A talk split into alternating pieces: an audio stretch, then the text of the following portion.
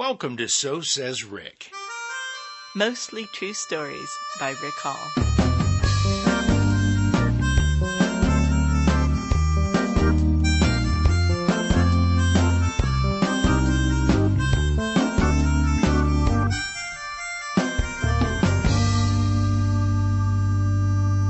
Hi, and welcome to episode 26 of So Says Rick. Hello, friends. Before Rick has a chance to say, we're going to do something different this week, I'm going to say, we've got a friend in to do the episode. Which is different. It's not that different. Okay.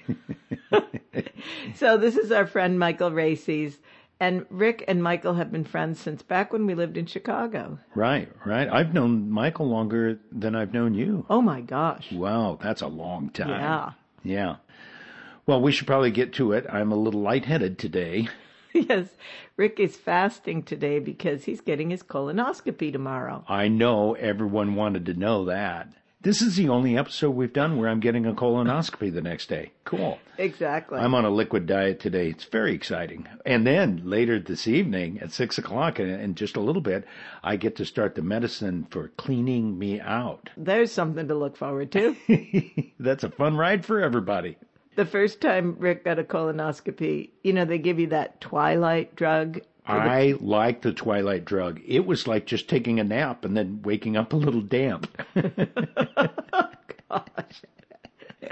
But anyway, so during the twilight thing, you're actually kind of awake, but you don't remember it. So after he finished, the nurses were like, you know, during the procedure, he would not stop talking. and I'm like, there's a big surprise. and they said, but he was really funny. But he was also cracking himself up. And then when he would laugh, he wasn't being still enough for the procedure. So we had to tell him to stop talking. You know what I'm hearing, Laura? I'm very entertaining even in my sleep. Right, even in a drug induced stupor. Okay, well, maybe I'll uh, share results in a, in a few weeks. That's a little teaser for the next episode. That'll bring him back. That's right. But for now, let's hear a story from my buddy Michael Raysses. The title of the story is The Creeper.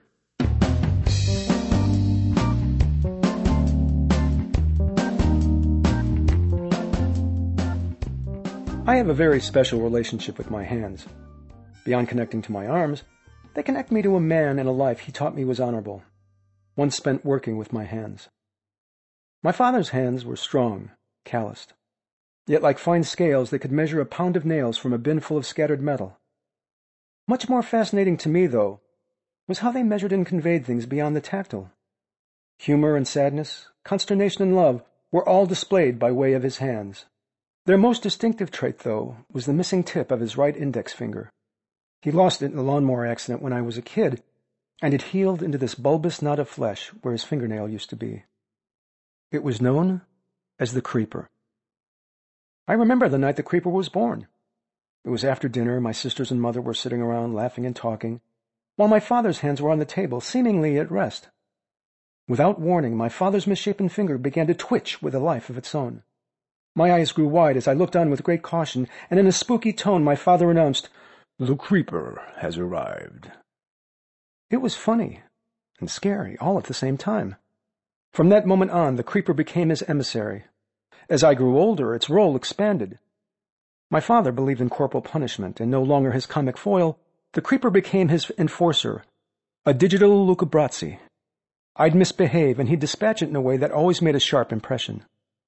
For instance, if my transgression happened indoors, my father would strategically position himself in such a way that I'd have to pass close by to exit the room. I'd go to get past him, and just when I thought I'd made my way to freedom, the creeper swiftly descended, thwacking me on the head. It always found its target, a neutron bomb in my dad's arsenal. As I got older, though, the creeper changed its tactics. No longer reliant on brute force, it became a wand that my pop waved as he tried to orchestrate the cacophonous symphony of my life. And when the futility of that exercise became apparent, the creeper shapeshifted, becoming a physical exclamation point that my father used to punctuate lessons of special meaning, thumping it pointedly into my chest just in case the lesson should be lost. Now, for all my life, I've had a set of calluses on my hands just like my father's, which made perfect sense back when I was working in the steel mills. But when I graduated from law school, there was no logical reason for me to have them. So when I moved 2,000 miles away from my father to pursue my dream of becoming an actor, I had to cultivate them the way a master gardener grows prized roses. I'd exercise with no gloves on, massaging the ridges that formed at the base of my fingers my link to the man who inspired that level of devotion. As time passed, I even wondered what it would be like to have my own creeper. And in that frozen moment, I understood the unbreakable grip that love has on us. How the very thing that forms us, supports us, and is our salvation can also disfigure us if we hold it too closely. Like the man himself, the creeper mellowed with age. Whenever I went home to see my father, we always greeted each other with a hug and a kiss, and I never missed the chance to hold his hands in mine, if only for an instant. It's a memory I'll hold on to long after my calluses and my father are both gone.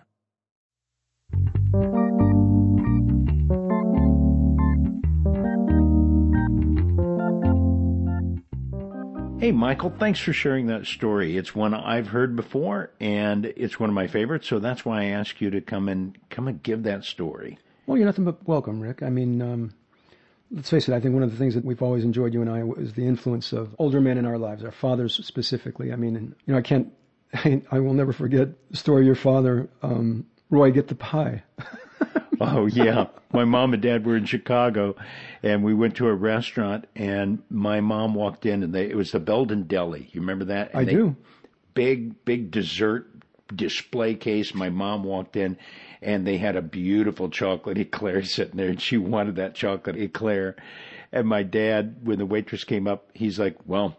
Do you have vanilla ice cream? and she said, Roy, you're in Chicago. Get pie.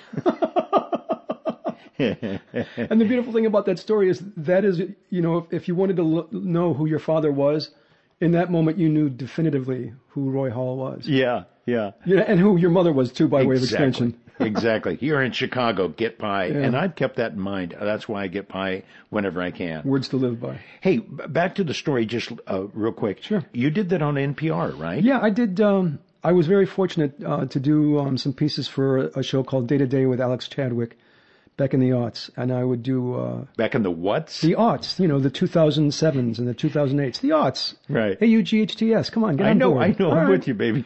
Uh. so anyway, I did some uh, commentary for those guys. Uh, it's a really great format. You know, three minutes is is an amazingly short, potent amount of time. Yep. And if you use it, you know, effectively, good on you. And if not. And in three minutes, you got to create a beginning, middle, and end. Oh man. Yep. You really do. Okay. Now, Michael uses bigger words than me sometimes. You used a word in your story. I can't remember what it was now, but I didn't know what it was. Tactile? No, not that stupid. Okay, I know what tactile. No, um, digital. Di- was it? No, I know what digital. Okay, I don't know. Well, you're the guy that clutched on the word aughts. okay, I maybe I'll think I'll think of it later. Oh, digital for crying out loud. Okay, Michael and I have history together. Michael and I started back in, you probably know what year, 85 maybe? No, it was actually 84. 84. We started with John Michael Michalski leading a group called the Generic Comedy Company. Yeah. We rented a storefront on Belmont. Belmont. Belmont. On Belmont, boy, I'm showing how long I've been away from way Chicago. west, way west, way west, out by the expressway. And it was just this open room, and we ended up tearing out a wall and making it into a theater. And we worked and worked. And we got, built a stage. We built the stage. We built everything.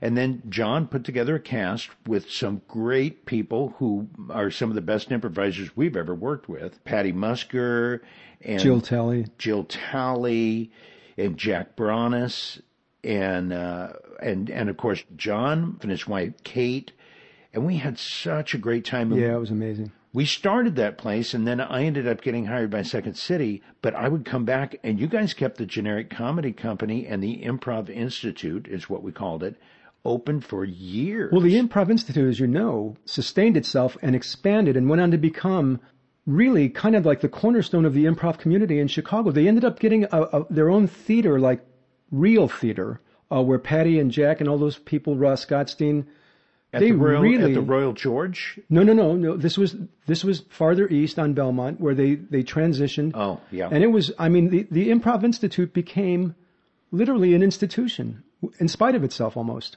Right, right. Well, so we were part of that. We have some history together, and then you stood up at my wedding. Right. We've been together for a long time. When when uh, I moved to L.A., uh, you ended up moving shortly after that, and I helped you drive across yeah, we country. drove. Well, we've driven across country more than a couple times, Right. And it's um, it's a great trip. It's a great trip, especially when when we did it. You know, we were just full of piss and vinegar and just uh, and listening to uh, Brothers in Arms, Dire Oh, yeah. Straits. Oh Yeah. man, uh, people are listening. Like, nice trip down history lane for you two. and it's funny. Out in LA, we don't live very close to each other, and in LA, traveling any sort of distance can be so overwhelming. We don't see each other that often. no, we don't. And it's funny, people back in Chicago that knew us as a pair, like Rick and Michael, they're like, don't you guys like get together all the time? Oh yeah. And we don't. We don't. Well, you know what's amazing is the dynamic we're talking about just forces us to evolve, and so that no matter how long it goes between visits, I always feel like we pick up hitting the ground running. You know, I mean, witness today, we haven't seen each other in quite a while. You know, what with the you know What are you talking about? Pandemic there was? COVID. It's the um, King Kong and Godzilla had a child, and its name was COVID, and it's invaded America. Okay, thank you for that thought. wow, stick to the written stuff, man. also, do you remember when we were in Chicago, we would go three times a week and just stick our head in at the agent's offices Oh my God! just to remind them who we were. Oh my God! Remember walking down the street with Alan Ruck? Oh sure. and we were all we were all just trying to make it in the business and we were singing weren't we singing Uh, you've lost that loving feeling. that's right In fact, Alan loves to sing that song now because of that memory. And then he got cast in um, Ferris Bueller's Day Ferris Off. Bueller's and Day I remember Off. going to to visit Alan at his hotel, thinking like, "Oh my God, he's hit the big time. He's in a movie. He's got a hotel room." and then and then he went on to become big time. And Alan's a, a very successful actor and one of the nicest guys around. my girls were in their teens and they were watching Ferris Bueller's Day Off with their cousins and I go Alan's a friend of mine and they're like you don't know Cameron and I go yeah uh, his name is Alan actually and they're like no way so I called him he just happened to be home and he's like yeah put me on with your kids I know your old man Le- Oh, that's leave him alone. You know you're in trouble when. Right. Hey, so back to your story just a little bit. I've always been really fond of older men in my life because I want to be one someday. I got news for you. Oh, shut up. And you told the story about the creeper, your dad missing the end of a finger. Okay. If you or I had cut off our finger in a lawnmower, that would be the story we would tell everybody. Right. But our parents, our dad, your dad, my dad were like, oh yeah, I sawed off my arm one day, but uh, at the end of the day, I went to the doctor and had he, he put it back on. Well, you know, you come from a farming background where, you know, things like that kind of happened, and you're you're very stoic about it. You know, my father, the story around him losing the tip of his finger, was basically a story of his own ignorance. He literally pulled the, the bag off a mower, power mower, and didn't want to turn it off because he was lazy. I mean, the creeper, like I said, had its status within the family, but it took on a whole different dimension when I did the piece on NPR, where the the creeper became like its own celebrity and and what he used to be kind of ashamed of telling that story, he let's just say he treated it differently after after the, the creeper had achieved uh, star-like status. Oh yeah, yeah. Speaking of farmers just happening, you know, having accidents and well, it's no big deal. My sister-in-law once said, "Oh, tell that story about the the guy that you knew that lost his finger." I told three stories, and at the end of each story, she go, "No, not that one. no, not that one." And it was finally the story I remember was our neighbor Bill Stone had a uh, thumbnail that was coming off, and his thumb was all black, and it had a big hole in his thumbnail. And I said, Bill, what happened? He said, Well, I smashed my thumb, and it swelled up, so I had to put a hole in the thumbnail to let the pressure off. God. And I said, How did you do it? He said, Well, I went out to the drill press. Ah. and I, I ran the drill press through my ah. thumbnail. And I said, Oh my gosh, did anybody help you? And he said, No, that's kind of something you want to do on your own. Because once you go through the thumbnail, you want to stop pretty quickly. oh my God! And then I said, Well, it's about the size of a pencil eraser. Did you have to use that big of a bit? And he goes, I thought about that afterwards. well, Michael, we are, um, as you indicated earlier, we are actually heading towards being older men ourselves. Hurtling to that very destination. Right, right. And it's been quite a journey so far. We're both, you do a lot more writing now, and Yeah. I'm more of a performer. What Yeah. kind of stuff are you writing? You know, I've written a kid's book that's been well received. I'm working on another kid's book. I'm working on, I used to write essays for a magazine. I had a column. So I'm putting together an anthology of those columns. I'm working on uh, some short fiction. You know, writing for me, it's interesting. The Hemingway um, documentary that came out recently that Ken Burns and Lynn Novick did on uh, PBS really got me thinking about writing. And whereas Hemingway was a writer, and that's the reason he lived, was to be the greatest writer of the 20th century, which I think is a fool's task. But I write as a means of just understanding who I am, because I, I literally discover who I am in what I write. And I know that seems odd, maybe to some people. But I, I will read stuff that I wrote and I go, oh, almost as if someone else wrote it, which is kind of an interesting dynamic, but one that has served me well. It is. Sometimes I'll write a story and go, wow, where did that come from? Where Right. did, where did that part of the story come from? Right.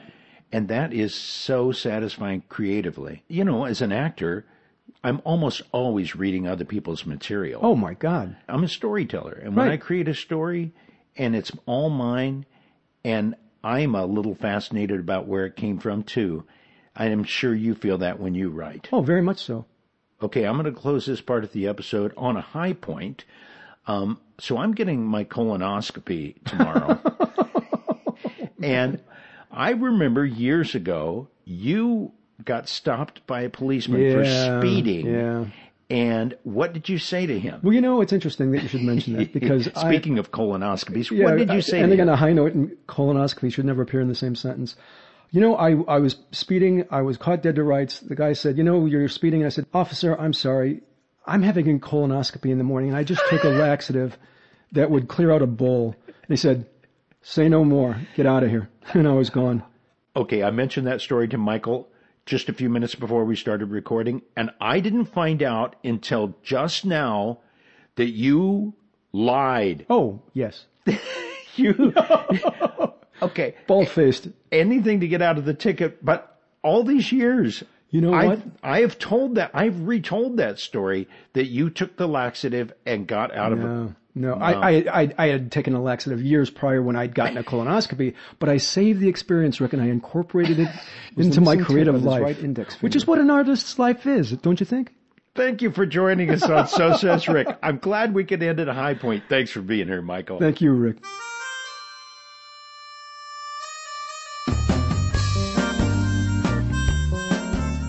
Okay, I know we just said goodbye and Michael has left, but I'm going to add an epilogue to this episode.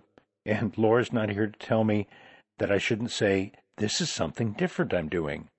I looked up the word that I didn't understand in Michael's story, and he said digital Luca Lucabrazzi. I had no idea what that meant. I looked it up. So simple. He's the enforcer in The Godfather, Luca Brasi. Now we all know, huh? You people have a good day. I'll see you in the next episode of So Says Rick.